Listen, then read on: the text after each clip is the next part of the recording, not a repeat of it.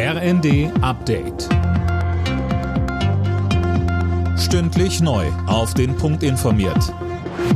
Ich bin Daniel Stuckenberg. Guten Abend.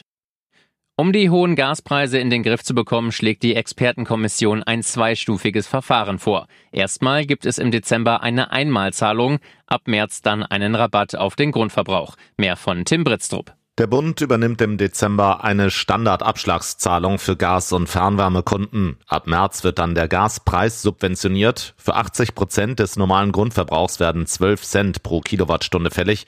Wer mehr verbraucht, muss die unter Umständen deutlich höheren Preise berappen. So wollen die Experten die Menschen dazu bewegen, den Gasverbrauch runterzufahren, weil Gas auch weiterhin knapp bleiben wird.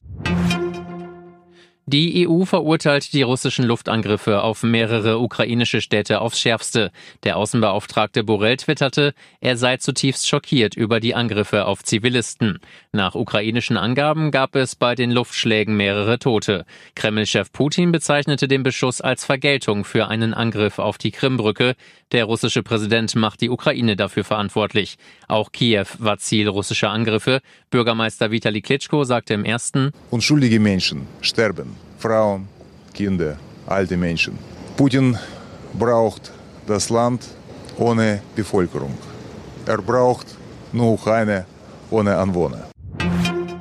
Die Bundesanwaltschaft ermittelt jetzt wegen der Lecks in den Nord Stream Ostsee Pipelines gegen Unbekannt. Laut Behörde unter anderem wegen des Verdachts der verfassungsfeindlichen Sabotage. Ende September waren an den Gaspipelines Nord Stream 1 und 2 vier Lecks entdeckt worden, verursacht durch Explosionen. Der Wirtschaftsnobelpreis geht erneut an drei US-Ökonomen. Ausgezeichnet werden der frühere Chef der US-Zentralbank Ben Bernanke und seine Mitstreiter Douglas Diamond und Philipp Dipwig. Den Preis gibt es für ihre Forschung über Banken und Finanzkrisen.